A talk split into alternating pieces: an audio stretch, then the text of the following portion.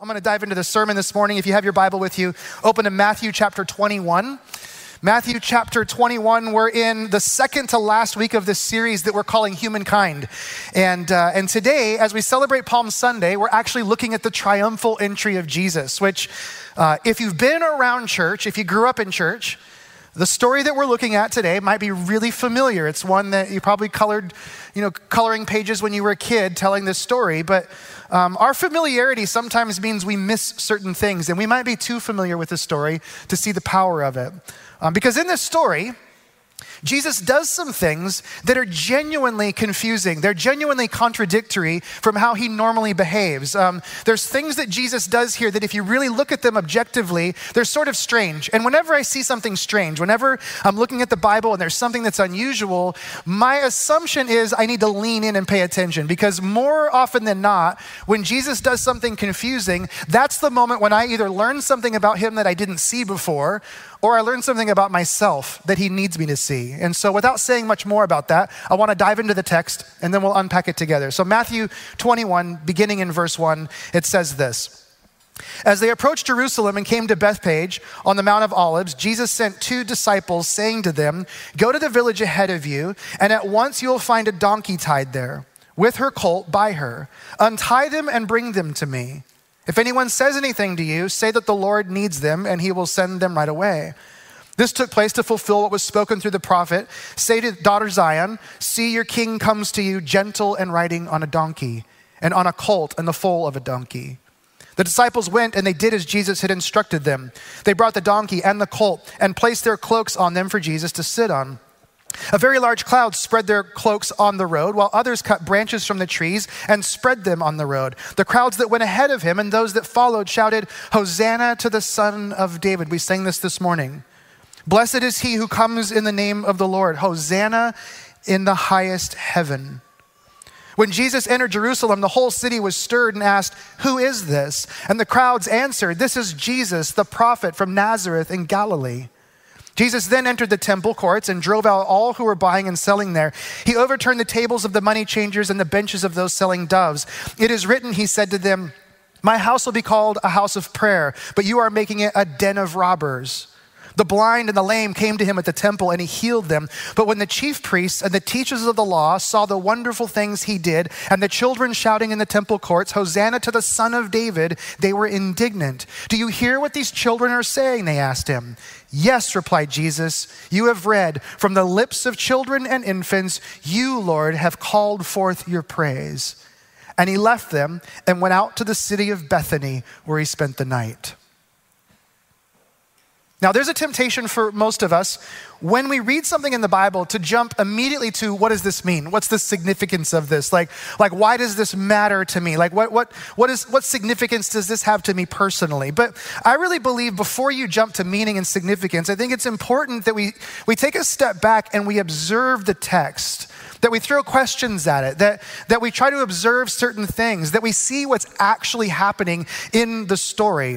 And, and there's some really interesting stuff. When you actually look at this a little more objectively and you take a step back, there's some really interesting things that are taking place here. For example, one of my first observations is that this is really out of character for Jesus.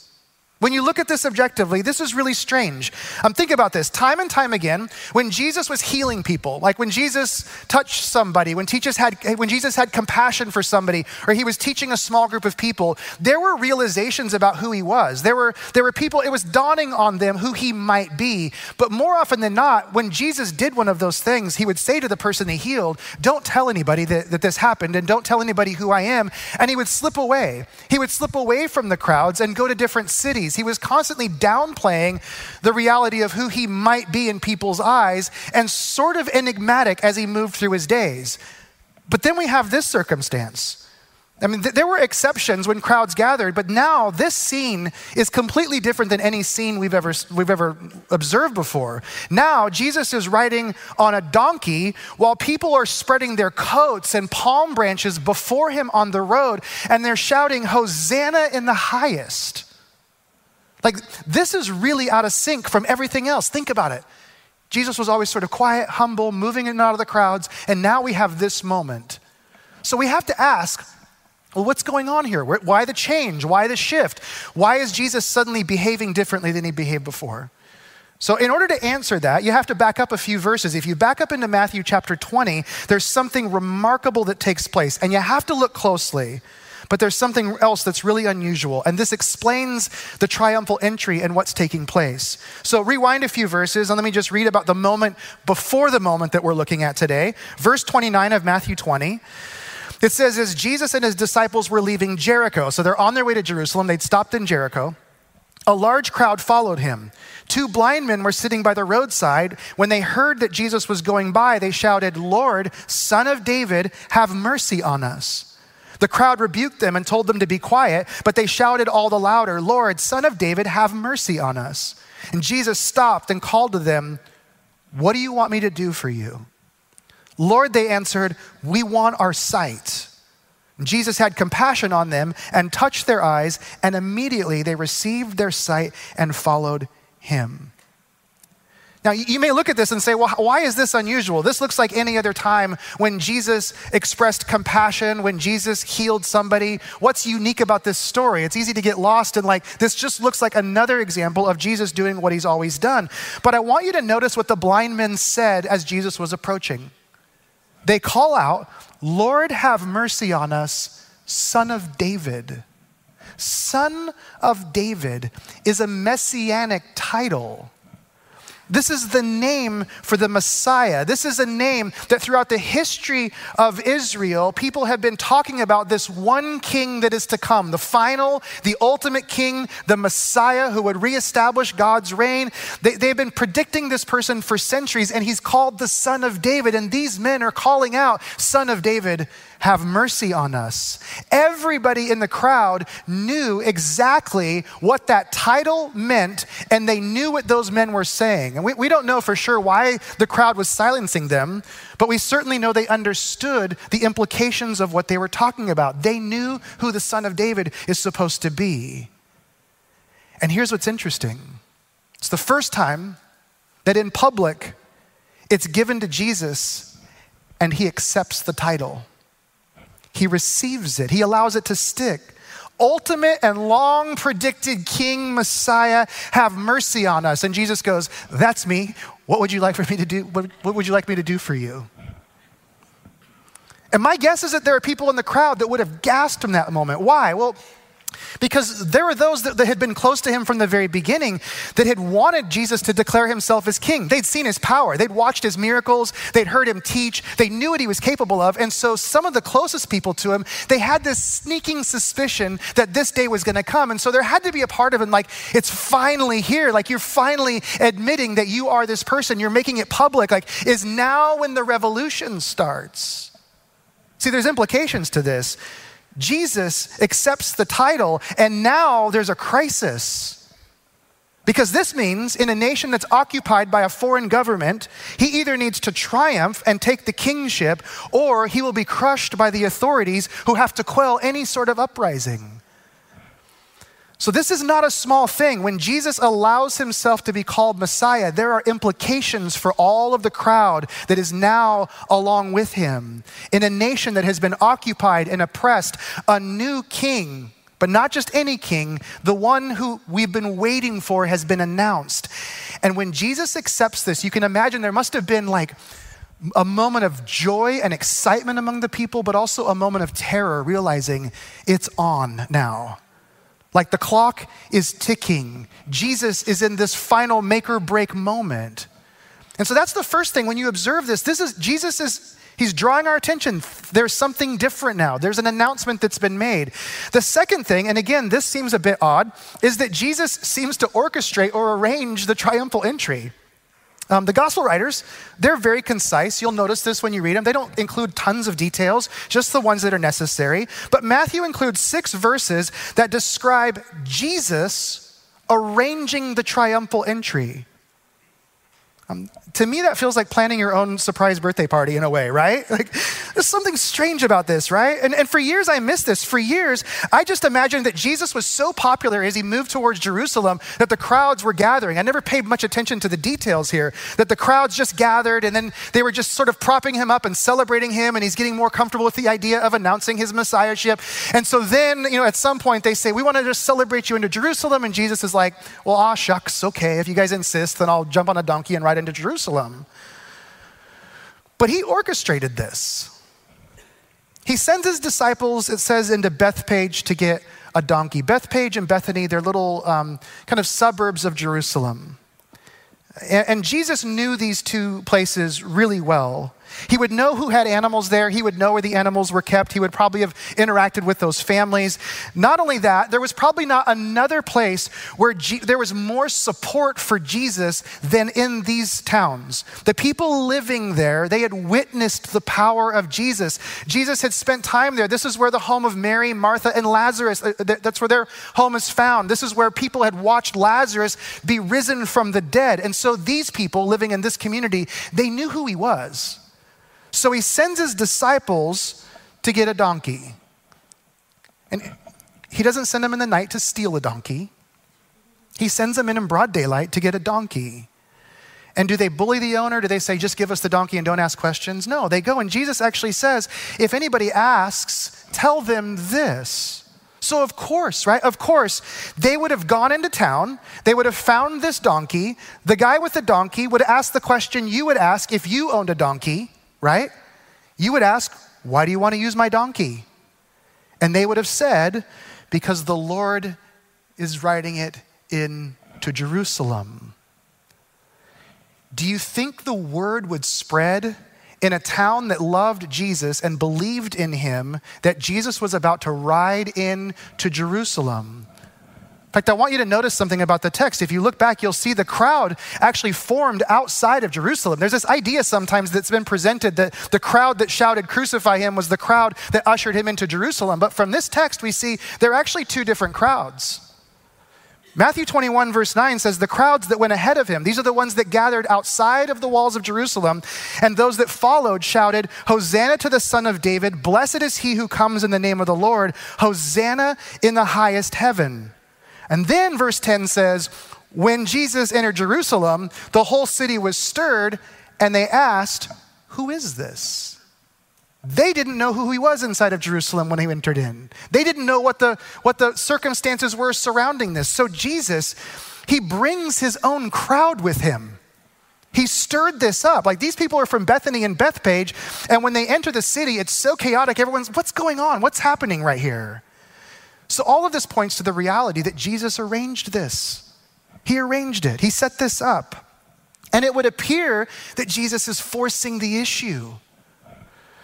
He's ensured that he would enter Jerusalem being declared the king, and he's confronting the leaders in Jerusalem with the claim to his kingship. Isn't that interesting? So, so, Jesus is allowing this title to rest on him. He's arranging this circumstance. Another observation, third one. Don't you find it puzzling that Jesus chooses a donkey to ride in on? So, for the first time, he accepts the title of Messiah publicly. He orchestrates this entrance into the city and then says, Bring me a donkey. and you have to imagine the disciples, they probably thought for a moment, like, Did he say donkey? Like, he wants to ride in like a king on. Like, kings don't ride donkeys, right? Kings ride horses. Who rides donkeys? Servants ride donkeys. This is not, this is not the animal that a king would ride. And the disciples, they have to be thinking to themselves, like, why a donkey? Why would you choose a donkey? Like, you've finally gone public, you've finally announced your campaign for presidency, and you're choosing, like, you want to ride a donkey? Like, we need a PR firm to consult Jesus right now, because I don't think he understands the optics of this, right? These are bad optics. Are you going to ride in like a conquering king, Jesus? Are you going to continue to be this enigmatic figure who everyone's trying to understand? Which is it? So, Jesus is sending us some mixed signals. There's some really strange things happening here.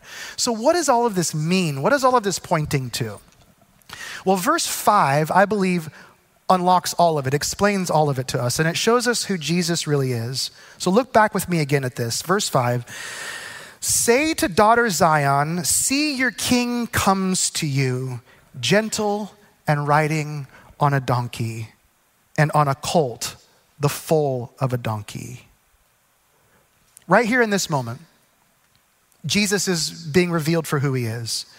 Behold, your king comes to you, gentle. This is so rich. Now, Jesus has not simply allowed the title to be placed on him, but now Jesus is acting, moving, behaving in a manner that says, This is who I am. Jesus is being bold with this. I am your king. I'm your king. There's no denying it now. And then what does he do? He goes to the temple. What, what is the temple? Well, the temple is God's house. And what does Jesus do when he gets to God's house? He says, My house will be called a house of prayer, but you are making it a den of robbers. My house. It's his house, he says. And then he starts rearranging the furniture like the owner of a house would, right? Flipping tables and moving benches and doing stuff. So you have to see that Jesus isn't just slipping in passively and sneakily into Jerusalem. He's being, uh, he, he's, he's being bold with this. He's confronting us with his identity. Jesus comes to Jerusalem and he is confronting the community with his identity. This is who I am. And you are either going to need to crown me or kill me. You'll have to crown me or kill me. There's nothing in the middle. He's either the king or he's nothing. And he's making them decide.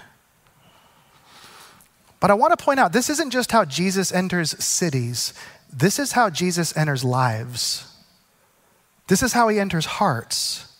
When it comes to your life, he'll do the exact same thing to you. And I hope you realize this. I'm not for a moment going to suggest that Jesus isn't a gentleman or that he isn't kind. Um, it even says here that Jesus is gentle, and I'll talk more about that in a few minutes. But I think with Jesus' gentleness, his kindness, we've somehow allowed ourselves to believe that Jesus is passive on what authority we give him over our lives. Like, you know, if I'm not comfortable with Jesus being king, maybe he can just be my, my friend, like my buddy. Like, Jesus is the best wingman you ever had, right? He'll be there for your support. He'll, he'll back you up in a pinch, but he's not going to tell you how to live your life, right? Jesus won't have it that way. You either crown me or you kill me. I'm either the king or I'm nothing. That's how ridiculously bold Jesus is being. I mean, just, just, even when you think about this scene, Jesus is riding a donkey into the capital city of the region, and all these people are waving palm fronds at him and, and they're shouting Hosanna in the highest. Can you imagine if I asked you guys to do that every time I walked up here on stage? Just like wave those palm fronds. Like, first of all, like half of you would immediately go, that's a cult leader. That's number one, right? Then you'd watch my wife walk out because she knows what a knucklehead I am. She'd be like, I'm out of here. I can't sit through this, right? But Jesus leans in, leans into this and says, I am the one true king. And he rides into the Capitol with a, with a crowd. Like, think about this being Washington, D.C. Jesus riding into D.C. with a crowd around him yelling, Hosanna in the highest, and then going to the Capitol building, the most revered place maybe in this nation, but th- this is the most revered nation, place in that nation. He goes to that place, calls it his house, and starts flipping tables over. You have to draw a conclusion about Jesus. You're forced to. And either Matthew is a delusional madman telling a story about an even more delusional madman, or he's bringing us a confrontational truth about who the true king is. Crown me or kill me. So if you come to Jesus and you say, Jesus, I want you to be my comforter, or I want you to be my counselor, I want you to be my advisor, do you know what he's going to say to you? He's going to say, I can be more than that. I can be more than that. I can be your friend. I can be your security. I can be your guide. I can be so much more than that. But first, you have to make me king. If you want to experience all of those things, I have to be the king of your heart. Either I'm king in your life or I'm nothing. Which, by the way, this is one of the reasons why I think people express their disappointment with Jesus. They say, "Oh, I tried, I tried, you know, I tried, and like I feel like Jesus failed me. I feel like He wasn't there, and and, and I, I needed the comfort, or I needed the friend, or I needed the security, and and Jesus wasn't there." But but I think oftentimes that they've experienced that because they never made Him King. We get frustrated because Jesus lets us down, but is He really the King of our heart? See, Jesus doesn't want to just be admired by you. He doesn't, he doesn't want to be liked by you. He doesn't just want to be believed in by you. Like I believe that he like he wants and needs to be king. So is Jesus ruling your life? Is Jesus ruling your life? Does he have authority over you and your life? Now, he, Here's the beautiful thing about King Jesus He knows exactly how my asking you that question makes you feel inside. He knows how you feel. See, deep down in our hearts is this desire, or um, it's almost an entitlement. It's, it's, a, it's a right that we believe we need to defend, and that is that nobody can tell me how to live my life. We're smart enough not to say that out loud too many times in our lives. Maybe when we're children, we're a little more vocal about it. But, but, but deep down, deep down, we bristle when somebody tries to tell us what to do, or we get outraged when somebody asserts their authority over us and we don't think they should. Um, if you don't believe me, I have one word for you masks. Too soon? right? See, deep down in our, in our being, deep, deep down inside of us, there is this indistinguishable, relentless idea that I am my own master. I am my own master. So when I say something like, Is Jesus the king of your life? Or when I say he, he, needs you to make him king, there is likely on some level some degree of resistance in most of us in the room. In fact, if you don't have that resistance or you don't feel that resistance to submitting that authority to Jesus, then you're a lot better than me, that's for sure. But again, this is where Jesus is so remarkable because he says, Make me king, give me authority. And then he says, Now somebody bring me that donkey. What? A donkey. Any king who rides into battle on the back of a donkey is going to get slaughtered. Kings don't ride donkeys. Kings don't come gentle. Kings ride horses. Kings are forceful, but not this one. So, what is Jesus doing? When Jesus announces himself as king and then rides a donkey, what is he doing? It turns out Jesus is the originator of the Jedi mind trick, just so you know. He knows the human heart, He knows the human will, and He knows how you and I respond to a show of force. So he comes as a king, but he comes gently. He comes gently. In fact, right here, there's a picture of the gospel. Remember, the donkey is what servants ride. Well, sin. What is sin? And I'm not talking about sins. I'm not talking about individual behaviors. I'm talking about that root, that big thing that causes us to do the things we don't want to do. What is sin? Well, ultimately, it's that thing in our nature that I was just talking about. It's the servant putting himself or herself in the place of the king. But notice with Jesus that salvation comes when the king puts himself in the place of a servant. It's a picture of the gospel. That's the paradox of King Jesus. King Jesus comes and he takes the position of a servant and he uproots that thing that's inside of us that wants to resist his authority in our lives. Isn't this interesting? Like, unless you're a total narcissist, which um, maybe you don't want to answer this question out loud because it might reveal that you are. I'm not going to suggest that you are. But unless you're a total narcissist, you don't lose respect for people who sacrificially serve you. When somebody goes above and beyond to do something really nice for you, when someone does something unexpected, when something does something that you needed that you didn't even know you needed, but you needed it, when someone does that to you, you don't lose respect for them. They don't lose authority in your life. Again, don't answer that if you're a narcissist, because if you do, that might be a problem. But, but what, what happens to most of us? Our respect for them grows, right? There's a warmth that grows towards that person, there's a sense of trust that increases towards that person. You may even say something like this Since you did this for me, now I want to do this in gratitude for you. You see, that's exactly what Jesus is doing, right? He moves towards us as a servant and then we experience what He gives us, and then we live in gratitude back towards Him. That's what Jesus is up to. He's saying, Receive the servant king, the true king who brings real freedom. You know, you know if Jesus if Jesus would have come in power like the disciples wanted to, which they wanted Jesus to overthrow the physical Roman Empire and establish a new one. If Jesus would have done that like they wanted, odds are they would have turned around and tried to conquer a neighboring nation within weeks. They would have tried to enslave somebody else. They wouldn't have been free.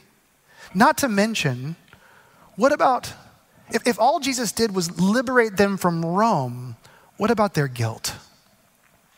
What about their shame? What about the fears and anxieties and worries of life? What about death? See, instead, this king, he sets up a new kingdom, a parallel kingdom, and the operational power of this kingdom is sacrifice and service. It's a paradox. I'm the king, but I'm not like any king that you've met before.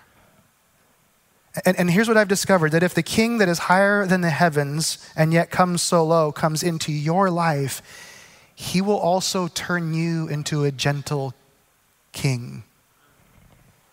You become this paradoxical royalty. The, the way of Jesus, and I think we have to continually remind ourselves of this, the way of Jesus is so different than the way of the world, and it's so different than the way of other religions. The, the gospel the gospel says that you and I are saved. We receive this king through weakness, not through strength.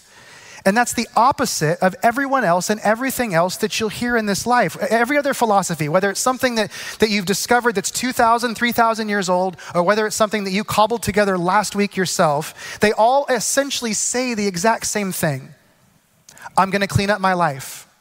Salvation is going to come when I, I do better this time. I'm going to be stronger this time. I'm going to be the best version of myself. I'll get saved through my strength. I will, I will be rescued. I'll fix what's broken through strength. I'll make myself stronger. But Jesus says the opposite. You aren't saved by strength, you're saved by grace. And the only way you ever access grace is by admitting your weakness. That's how we experience salvation. And this is what changes us. See, when, we come through weakness, that's when we receive grace. And when we receive grace through weakness, it does, it does two things it makes us simultaneously humble and confident. Strength can only do one or the other, never at the same time strength if you're being really strong well then you can you can be bold right? You can be confident. Some people call that obnoxious right? Or when you fail in your strength you can be humiliated but you can't be both humble and confident. But the paradox of grace does both. Are you humbled in weakness? Well, yes, of course I am. When I admit my weakness, when I lean into my weakness, of course of course, I am humbled. I won't take myself too seriously, right? This is the upside. If I'm humbled, I don't take myself too seriously. I'm able to admit that I'm wrong. I'm able to understand, like, I probably have some blind spots that I need to be made aware of. Like, that's what happens when you're humbled. But at the same time, in grace, in weakness, you have confidence. Because if you've truly received grace, if you've exposed your weakness to King Jesus, then you've come to know He loves you, He accepts you, He's covered you. Like He sees you as you are and accepts you as you are. And there's this deep sense that He'll never leave you, He's for you. There's this deep sense that things are going to be okay, that things are going to work out, that whatever's right in front of you doesn't have to be this way forever.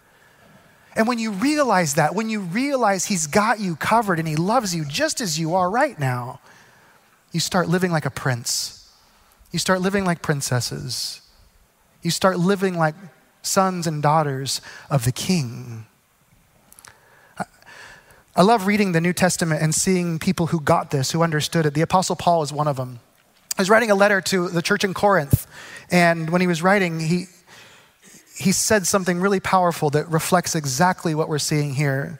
2 Corinthians chapter 12, verse 9. I might have you um, just join me in saying one particular familiar word here. I'll give you the cue.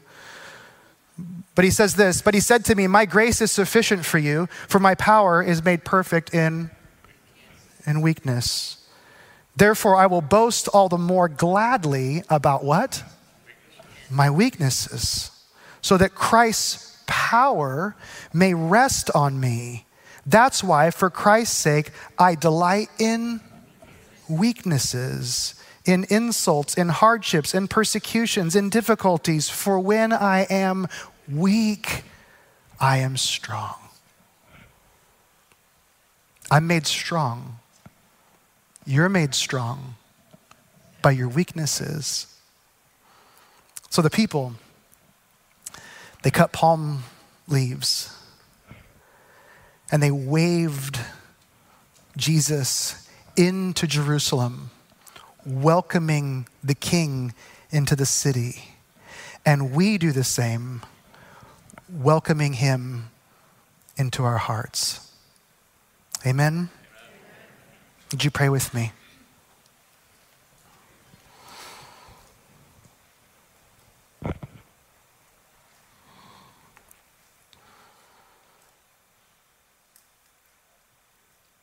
Is he King Jesus to you?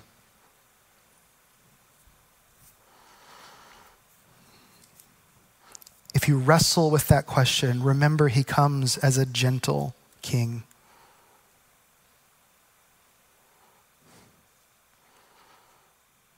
Lord, this morning we gather in this space, all of us, different experiences with you. Some of us maybe can wholeheartedly say, Yes, you have authority, and I've given you authority over my life. Others of us, we might be saying, You did, and then I took it back. And maybe today is a morning when we just stop and say, That's right. I have forgotten my king, mistaken him for a buddy or a friend. And we need to put you back in that position or that posture of king in our lives. And for others in the room, maybe for the first time, there's this desire, this inkling to say yes to you, saying yes to Jesus, and saying, I want you to be the king of my life. You are unlike any other king. You are unlike any other authority. And whether this is the first time or the 50th time, Jesus, we place you on the throne of our hearts to rule our lives in your name. Amen. Amen. Would you stand with me?